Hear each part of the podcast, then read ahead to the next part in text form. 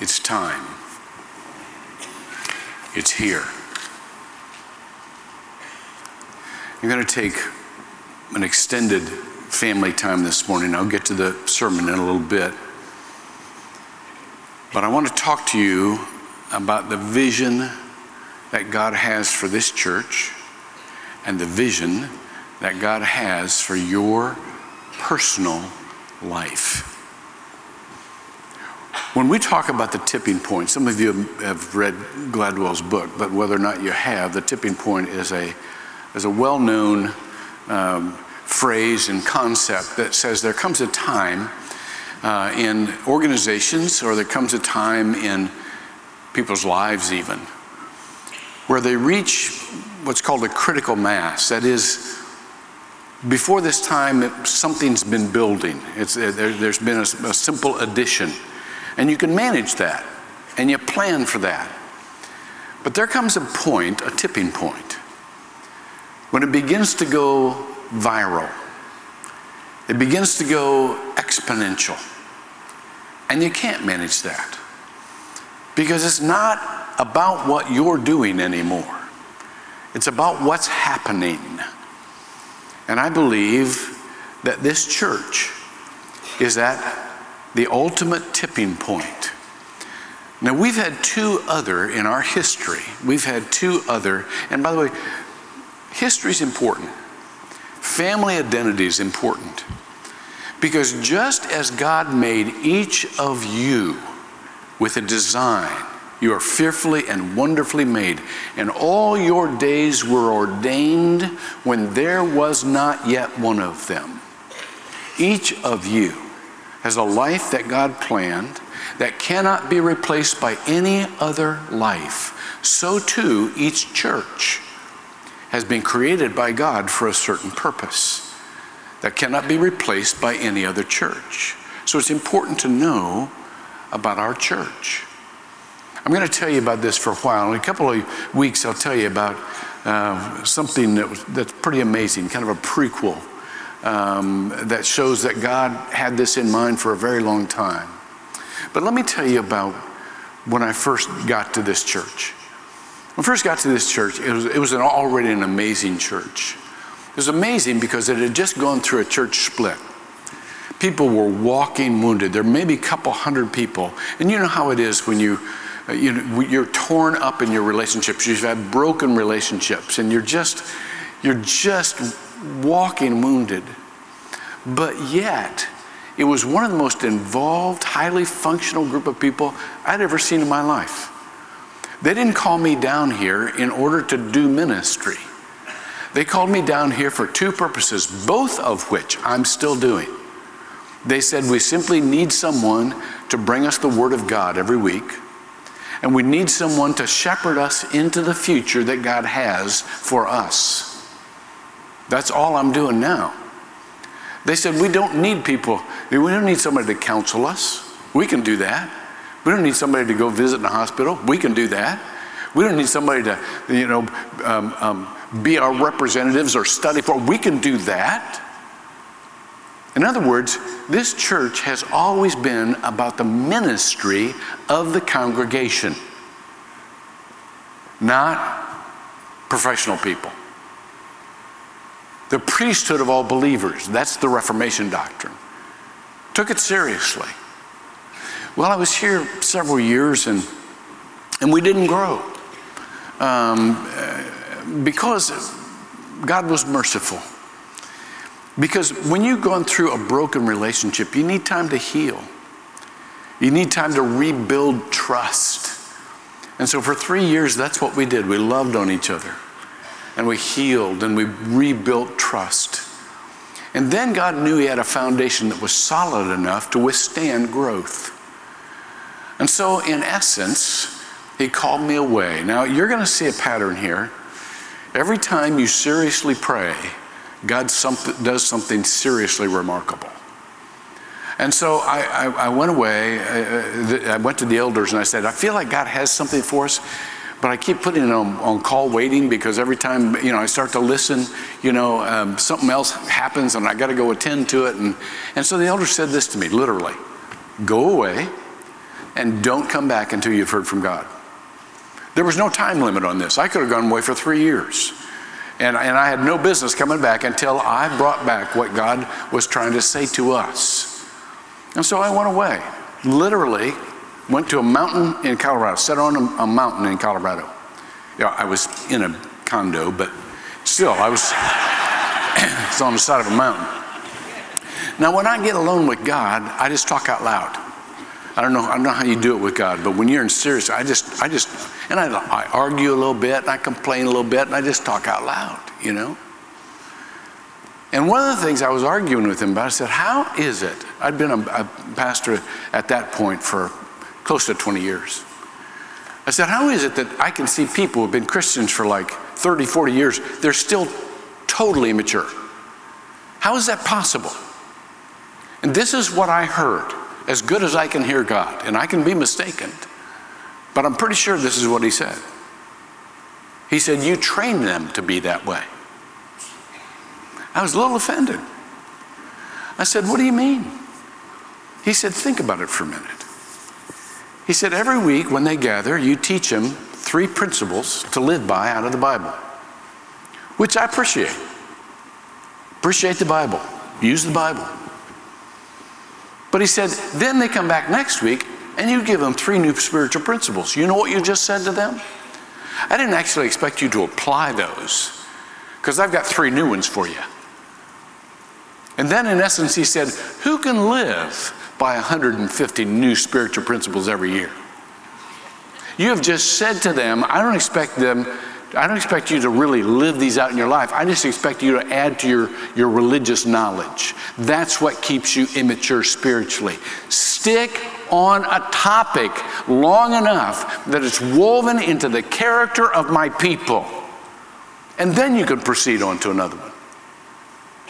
So I came back to the elders. I don't do anything, but I'm, the elders are the chief shepherds. And so I said, um, I think God just wants us to take like one topic, like for an entire year. And the elders said, you know, it, it could be kind of boring just to talk about one thing for an entire year, but that kind of sounds like God, so let's do it. So during that time, and some of you were here then, we had a 10 year journey towards spiritual maturity. You remember this? We took one topic out of the Bible, one topic per year faith, adversity, love, revelation, worship, salt and light. You remember these? One topic per year. During that time, we grew from around 300 to six or 7,000. We were one of the fastest growing uh, churches in the nation. Do you know why? Because people's lives changed. People don't care about religious knowledge. But when your life changes, man, people are attracted. Well, what's, what's happening there? Now, that was so that was the first watershed moment. We were obedient to God then. Here comes the second watershed moment, second tipping point. So we're this huge church now. God calls me away again. We're a mega church. You've heard that term, mega church. So God says, okay, so you're a megachurch. Now you've got a choice. And this is in the late 1990s. Now you've got a choice. He said, You can stay a megachurch. I won't hate you. It's okay. You've, you've built a wonderful organization. It's good. Everything's good so far. You've, you've hired a wonderful staff so that you wouldn't fall apart. Terrific. But I want you to understand the nature of a large organization. The nature of a large organization is number one, not to rely on the congregation, but to rely on professionals, rely on the staff. That's not why I built Northland. That's not how I fund, that's not the DNA of Northland. Number two, the nature of our organization is to provide services. And all mega churches have this menu you know, where you come to a church and you go, wow, I just, I need this for my family. They provide this for my family. They provide this for my family. So, but what you have with a menu is cafeteria Christians. And they come and they decide what they want that feeds them. So you basically have built a group of consumers, not a group of ministers. Here's what I want you to do I want you to decide you're going to distribute the church into their everyday lives. I want everybody to regain a sense no, I'm the minister in my relationships. That's why God gave me the relationships He gave me. I'm the responsible one spiritually, and that will mature my people. And so we we prayed and we started to develop the church distributed. And for 15 years, this thing has been gestating. You know, when something's big, it takes a long time to gestate. Rabbits just pop out more rabbits. Elephants, two years. So, last summer, God called me away again. And this is what he says. Basically, what I just said to you it's time. It's here. When you go back, watch what I do. And so I came back and I began to see the rapid multiplication of personal churches as well as big churches. I began to see um, um, this network that God was creating. The Central Florida network, you know, you have hubs. There's a hub in Longwood, there's a hub in Oviedo, there's a hub in Lake County. You know what a hub is? A hub is a resource that helps personal forms of the church prosper so that you can have a relational church as well as a big church. Remember what I talked to you about last week? Big church, personal church. God wants us to have both. Then, in the last year, God has planted, we have not planted one of these, but these groups, under the guidance of the Holy Spirit, have just been popping up. We've planted 60 distributed churches in Central Florida just in the last year. Again, no strategy of ours. This is what God has done in the last year. This, this is what God's doing. We work with seven correctional facilities. They are planting the church in unique ways in these correctional facilities in a way it never has been before. They gather with us for worship, but then they go back to the pods and they form the church to disciple each other in order to multiply the church. There are more conversations happening right now. There's, you see the black dots, you can just barely see them. There are more conversations happening right now that we can possibly count just in Central Florida. Hundreds of forms of the personal church are being planted because God's Spirit is on the move. Now let's go beyond here. What about what God's doing all over the world? Well, to our utter amazement, huge organizations are coming to us church planting organizations, evangelical organizations. And they're saying, Will you partner with us to plant the distributed church, to plant the church? They may not call it the distributed church, that's what we call it. But there are distributed training centers. Now, a distributed training center is simply a network, it's not a building. We're done with buildings. It's a, it's a network of leaders who are being resourced to multiply disciples and plant churches in their context. That's what, that's what, a, what a distributed training network is. And so we have four that are up and going like gangbusters right now one in Orlando, one in South Africa, one in Haiti, and one in Cuba. We just got a team back from Cuba. The, the, the church in Cuba, you know, they said practically everyone is struggling in, in, in Cuba, not the church. The church is exploding in Cuba. And so, and so we also have people who are kind of standing in a queue, standing in a line. We have in development the, these, these, these church planting, they're just getting started, but, but, but they're already in partnership with us. and they're in Uganda, and they're in Egypt, and they're in Ukraine, and they're in Sri Lanka, and they're in Honduras, and they're in Swaziland, and they're in Brazil, and they're in New Mexico. By the way, I want to tell you this is a national movement. This is not just a, a global movement or a local or regional movement. The largest church, house church organization, house to house, 100,000 house churches came to me soon after I got back from the last time I was with the Lord, and they said, we believe the house church is stalled. Can we partner with the distributed church? Can we do house churches with you? And so this is a national movement as well. And then we have people who are coming to us in initial conversations, multiple initial conversations, who say, We think you're our future partner. And these are, are in discovery. and they're, they're in China, and they're in South Korea, and they're in Mexico, and they're in Nigeria, and they're in India, and they're in Russia, and they're in Pakistan, and they're in Indonesia, and they're in the Philippines, and they're in Argentina. And multiple, they're in the queue.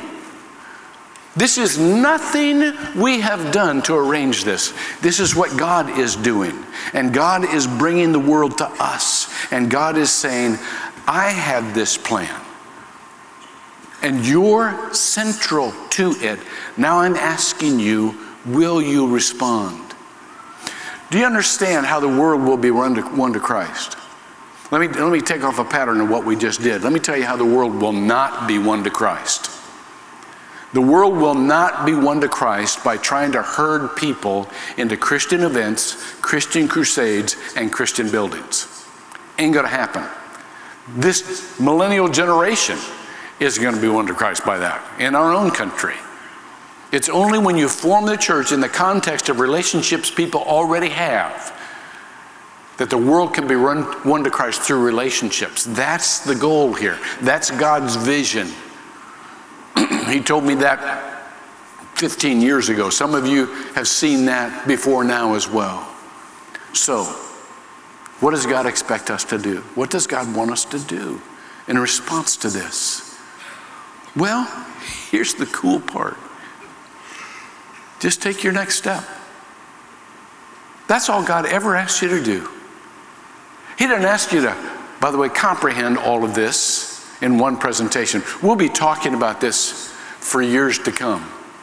And, and, and, and many of you aren't going to get this the first time you oh, it's so overwhelming. That's totally all right. There's a Hallmark series I love. Of course, I watch Hallmark movie all the time.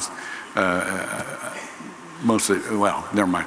Anyhow, there's, there's one called Love Comes Softly. There's a series movie, Love Comes Softly. This will come softly. This will come softly.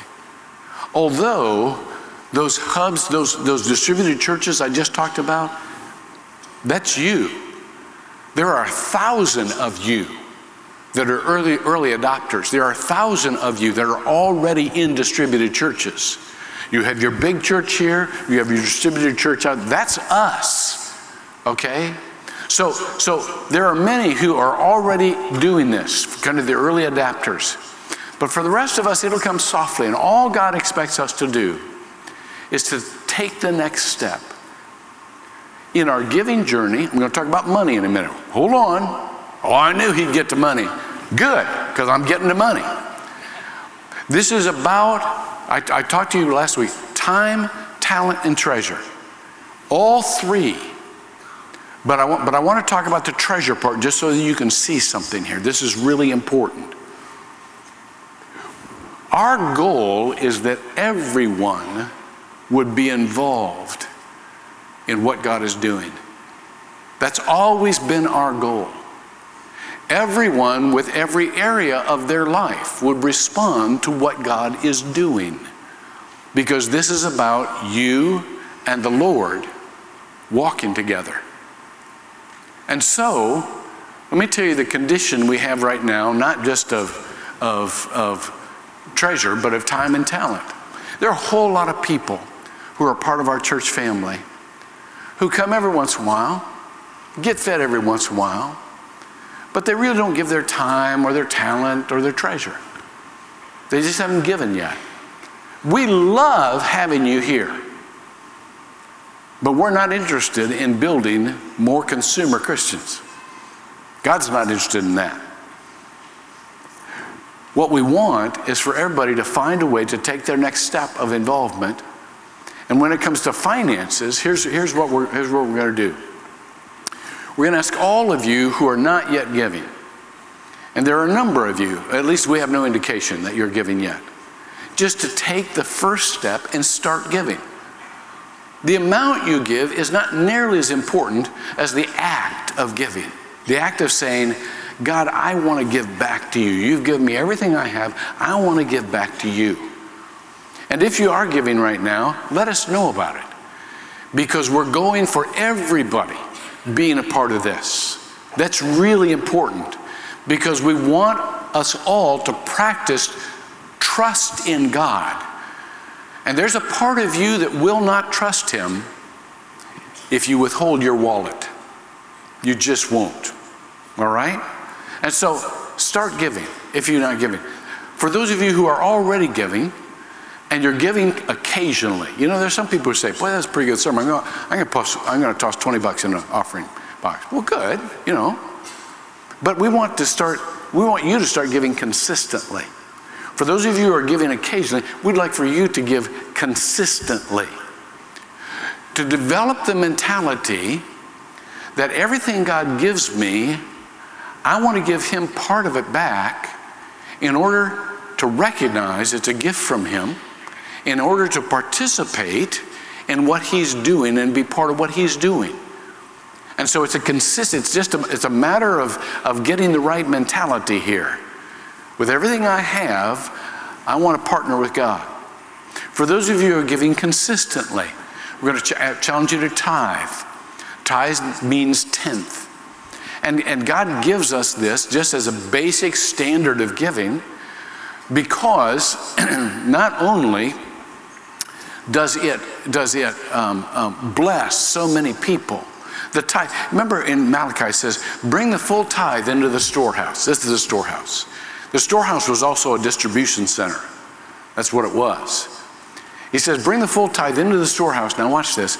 And see if I do not open the windows of heaven for you. God asks us to tithe not because he needs our money. By the way, when I'm talking about money, we're doing great here. We're in the strongest financial position as a church that we have been in a decade. So this is not a, a, a, about desperation. This is about preparation. All right? So this is this is how to be involved with God. This is not because we're we're we're, we're you know pleading for your money. God God wants you that's what money's all about. Where your treasure is, there will your heart be. And if your treasure isn't there, your heart's not going to be there. That's what Jesus said. So, anyhow, tithing. And then for those of you who are tithing, just have fun. Extravagant giving. Just, you know, when you when you're tithing, it's just it's just so much fun to see what God does, and you, and you just you just have fun in giving it away. The Bible has a phrase: "Give hilariously." Now, some people have tried to replace that with the principle of tithing.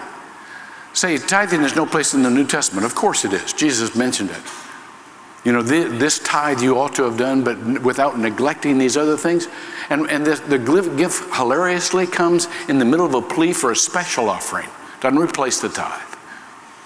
But God wants us to have the joy of just blessing people.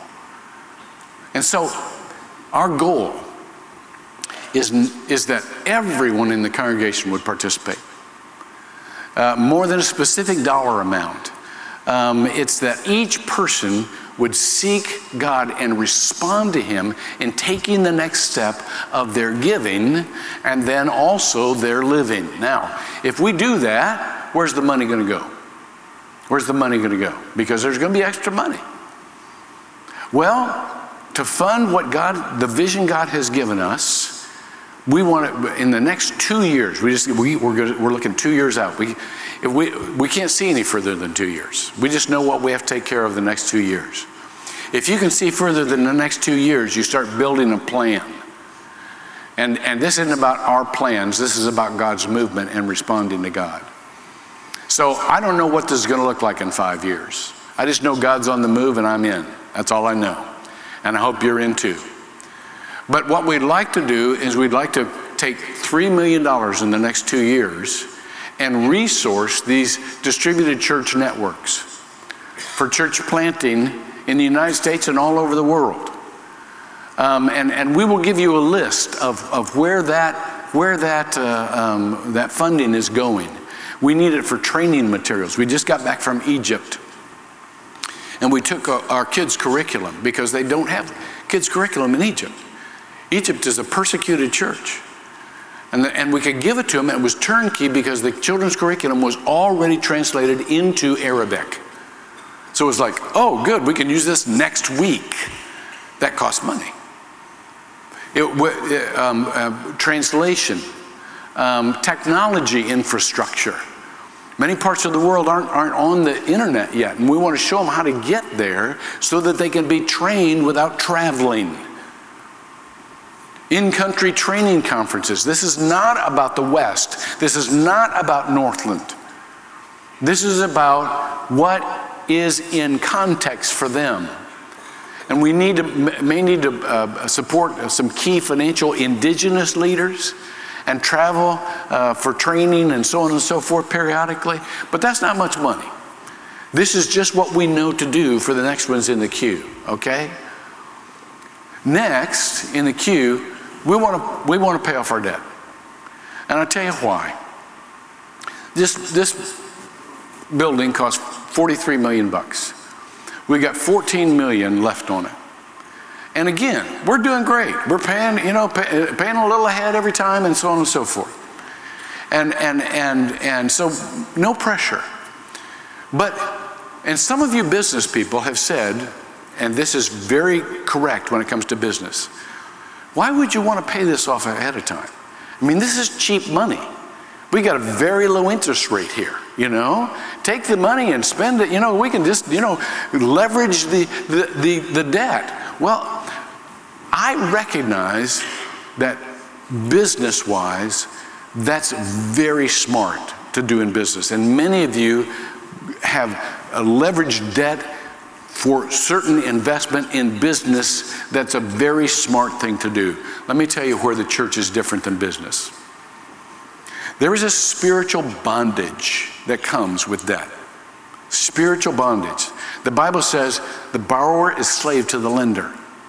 I do not want our church to be in bondage. I've heard in the elders' meetings, we have very responsible elders, and you've got to keep a certain reserve for the bank that you owe $14 million in order for them to be comfortable. And I've heard requests come to us, and someone will say, Well, how much do we, how much have we got in the bank? How much, how much do we need to? That should never enter into a conversation. What should enter into that conversation is Is God asking it? Have we got it? Is this what God wants us to do? You see, I don't want us to be in spiritual bondage. I don't want the church to say to you, you know, you got to get out of debt, or don't go into consumer debt, or, you know, and be in debt ourselves. That's a really dumb idea. And I want for every one of us to know that as we do this, a million more dollars a year will be poured into the vision of God instead of into a bank with interest rates is just a way better use of our money. We can do this. We can do this. And then, of course, the last part is our operating uh, costs right now. And that's, this is what we're already giving.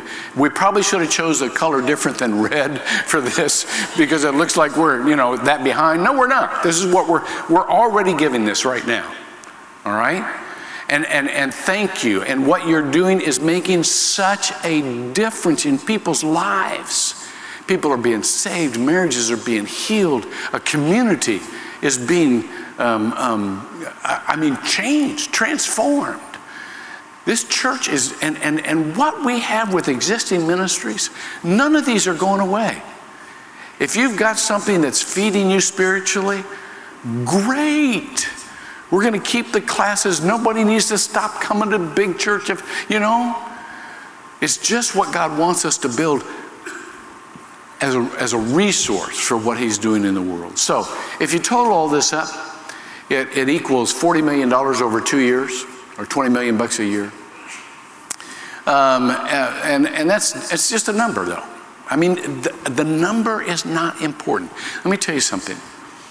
If 30% of you, wherever you are, I'm talking to online people just as much as we're church distributed, if 30% of you stepped up and you committed to $50 million, we would have felt like we totally failed because that doesn't get everybody involved.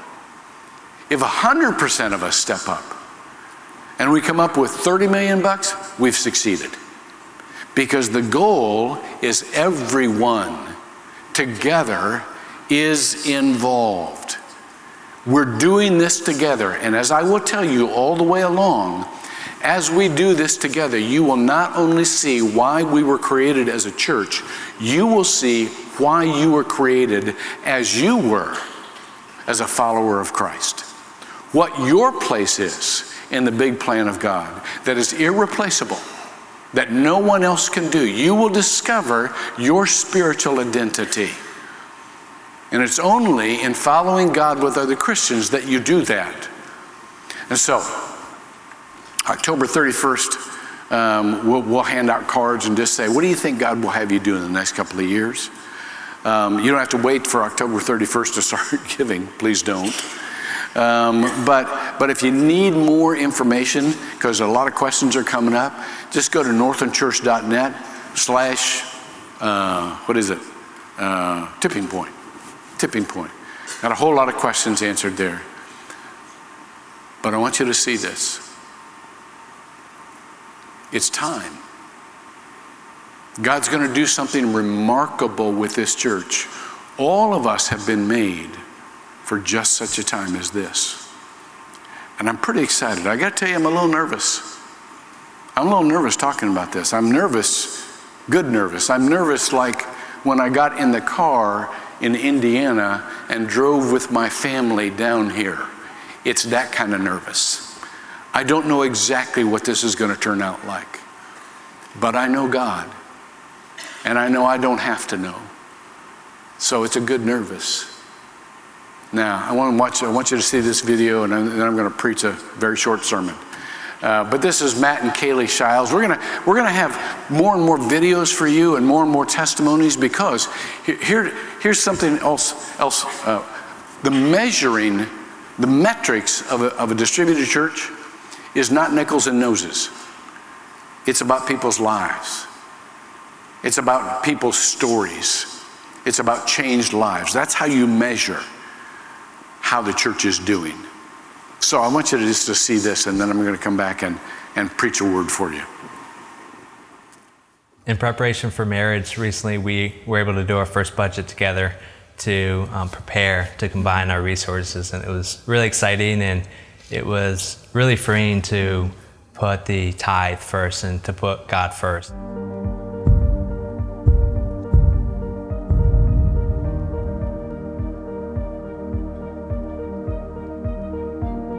We're the future Matt and Kaylee Shiles, and I've been attending Northland about 10 years. And I've been attending Northland about 13 years. So I started attending Northland when I was in eighth grade, and I actually just asked my mom to drop me off one day because I heard that they had a great youth program, and I was really drawn to that. And so I got involved um, my ninth grade year with leadership, and then in college I joined the worship team um, and have been, been, involved in that um, way ever since. I started attending uh, Northland right after college. I was away in Virginia and my parents started going to Northland and my junior, senior year of college, I would come home and, and visit them and go to Northland with them and just fell in love with it. And after I left college, I had $39,000 of debt.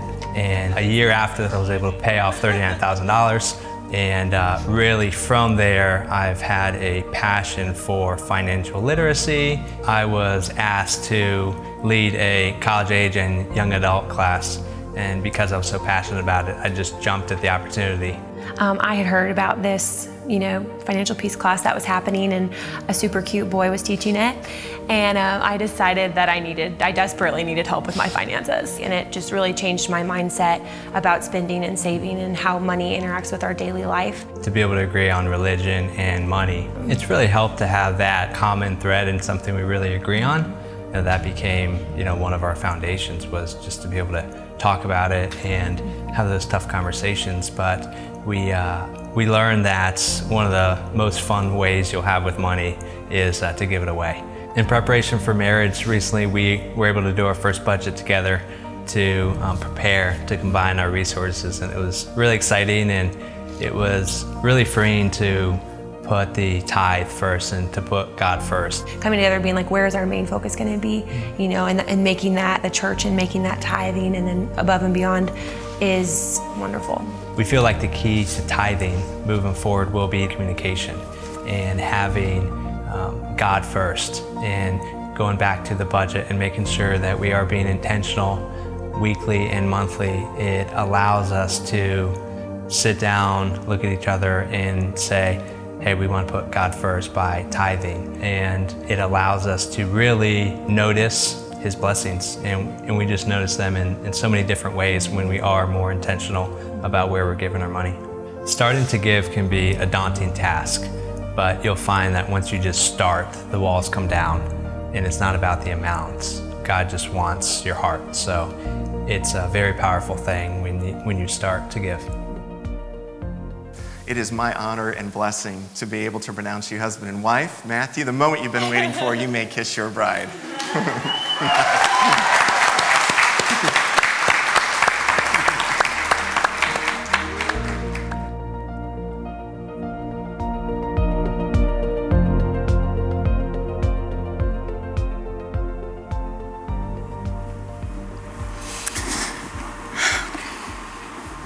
They're a wonderful couple, and they're a wonderful example of people who are starting life by prioritizing God. Some of us are just just now discovering what that means.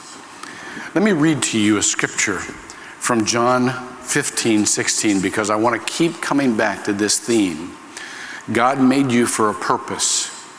Most of you don't know what that purpose is, but God wants you to know. We have a revealing God. He takes the initiative to reveal um, um, what suits His plan. And so here's, I want you just to, to, to hear this scripture from me. This is John 15, 16. And it says, You did not choose me, but I chose you and appointed you uh, and appointed you that you would go and bear fruit, and that your fruit would remain, so that whatever you ask. Now, I, I want. I, we're going to keep. We're going to continue to dwell on the necessity of prayer. And let me tell you what prayer is. There's only a small portion of prayer that is asking God for stuff. That's a, that's a, that's a, that's a truncated version of prayer. Prayer in itself is giving yourself to God so that He may lead your whole life. That's the dynamic of prayer. Whatever you ask of the Father in my name, in my nature, that's what it means. Eh, eh, that, that, that as you're being conformed to me, He may give you. Now, a couple of things I just want to I want to I want to just prepare us as we as we go into this whole how do I hear from God? How do I respond to God series? All right? First thing is I want us all to stop jumping to conclusions. I want us all to stop with the necessity of having to arrive at clarity for our lives sooner than God reveals what He wants. Have you ever been around somebody who just had a habit of trying to complete your sentences before you got them done? I mean, you pause just for a second and they'll put in a phrase, you know, just to complete your sentence.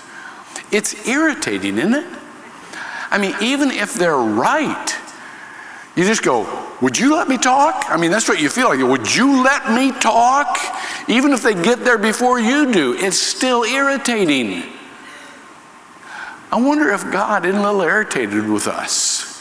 When we jump to conclusion, well, God, I know this is what you want. God's saying, no, wait, wait, wait, wait. What I want is for us to walk together. What I want is not for it to be about solutions or who was right first or, or, or what is to be done. What I want is just to walk with you and talk with you, but you need to let me finish. The second thing that's important is to understand this is about what God has planned for us, not what we have planned for God. In Ephesians 2:10, it says, "For we are God's workmanship. We are his workmanship, created in Christ Jesus for good works, which God prepared beforehand." Every person who is listening to my voice right now, God has a plan for your life. It was it was it was set into into into um, um, um, His plan before the foundation of the world. You're not anonymous to God. He made you like you are for a reason. You have been through what you have been through for a reason. And it's to know what, why you're still here.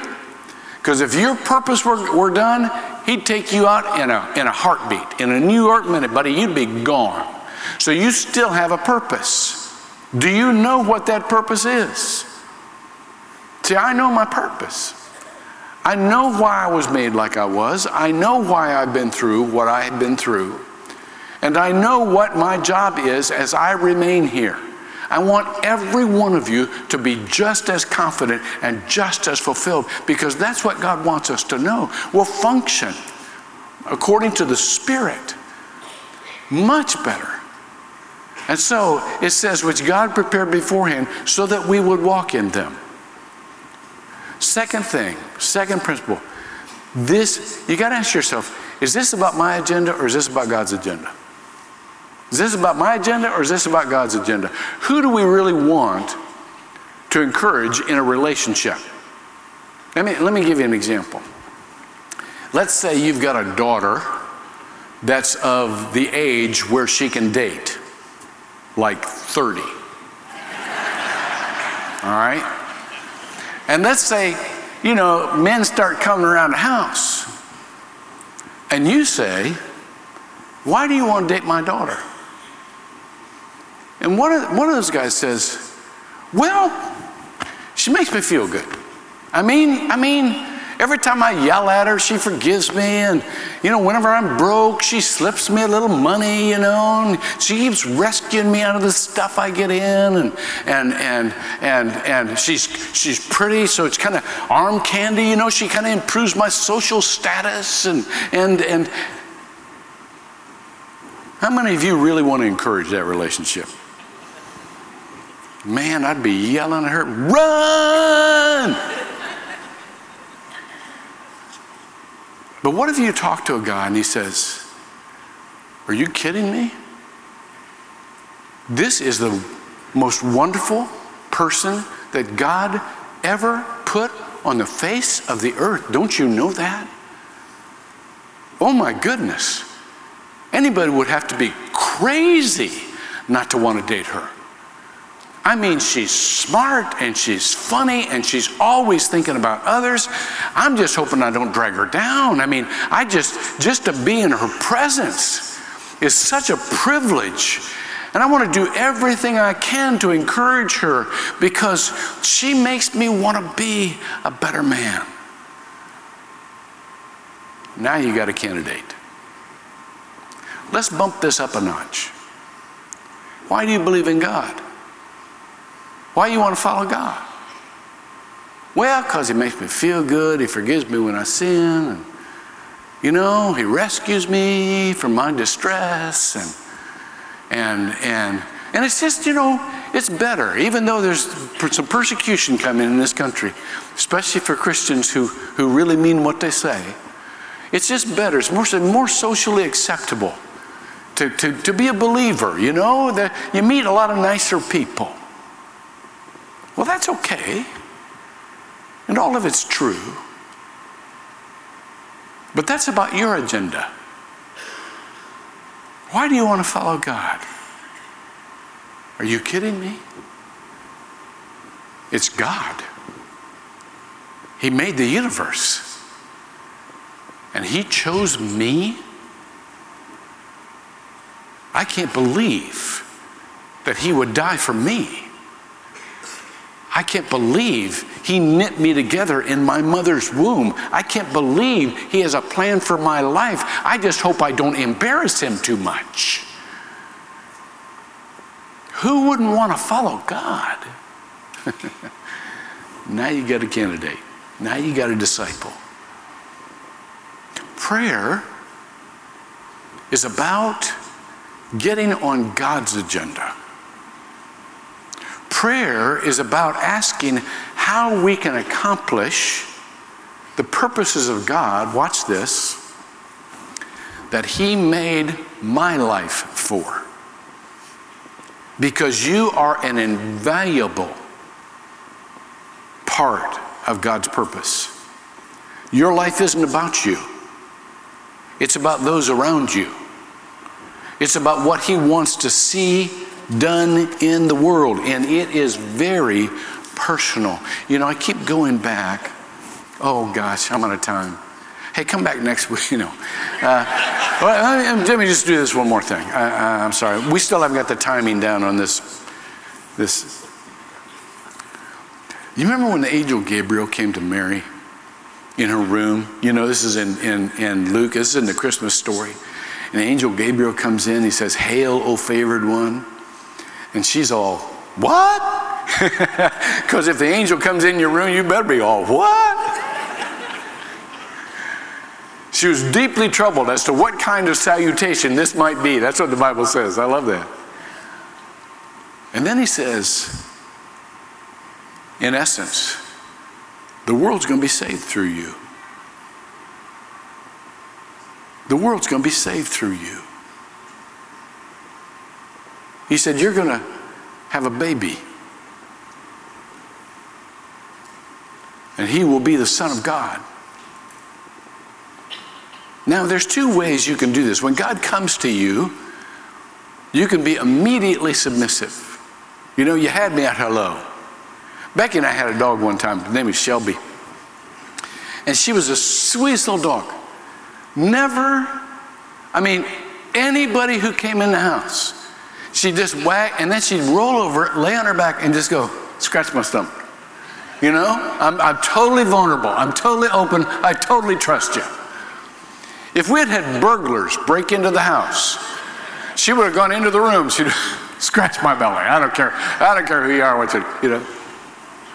Well, that's that's great, but there aren't very many people like that when it comes to God. They're more like Mary, who was a very intelligent young girl. She was in, but she wanted to know how God was going to do it. She said, How can this be? I'm a virgin. Do you remember what Gabriel said? The Holy Spirit. The Holy Spirit's going to overshadow you.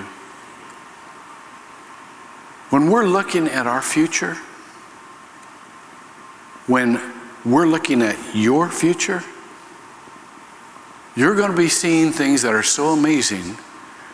You're going to be saying, How can this be? We're just this little group of folks, one spot in the world. How can this be that you would use me for what you're going to do in my life when I've got so many flaws, so many sins, so many places where I just fall short? How can this be? Same answer. The Holy Spirit is going to come upon you and overshadow you and call out from you the greatness that God still has in this world to praise Him. Please stand and let me pray for us.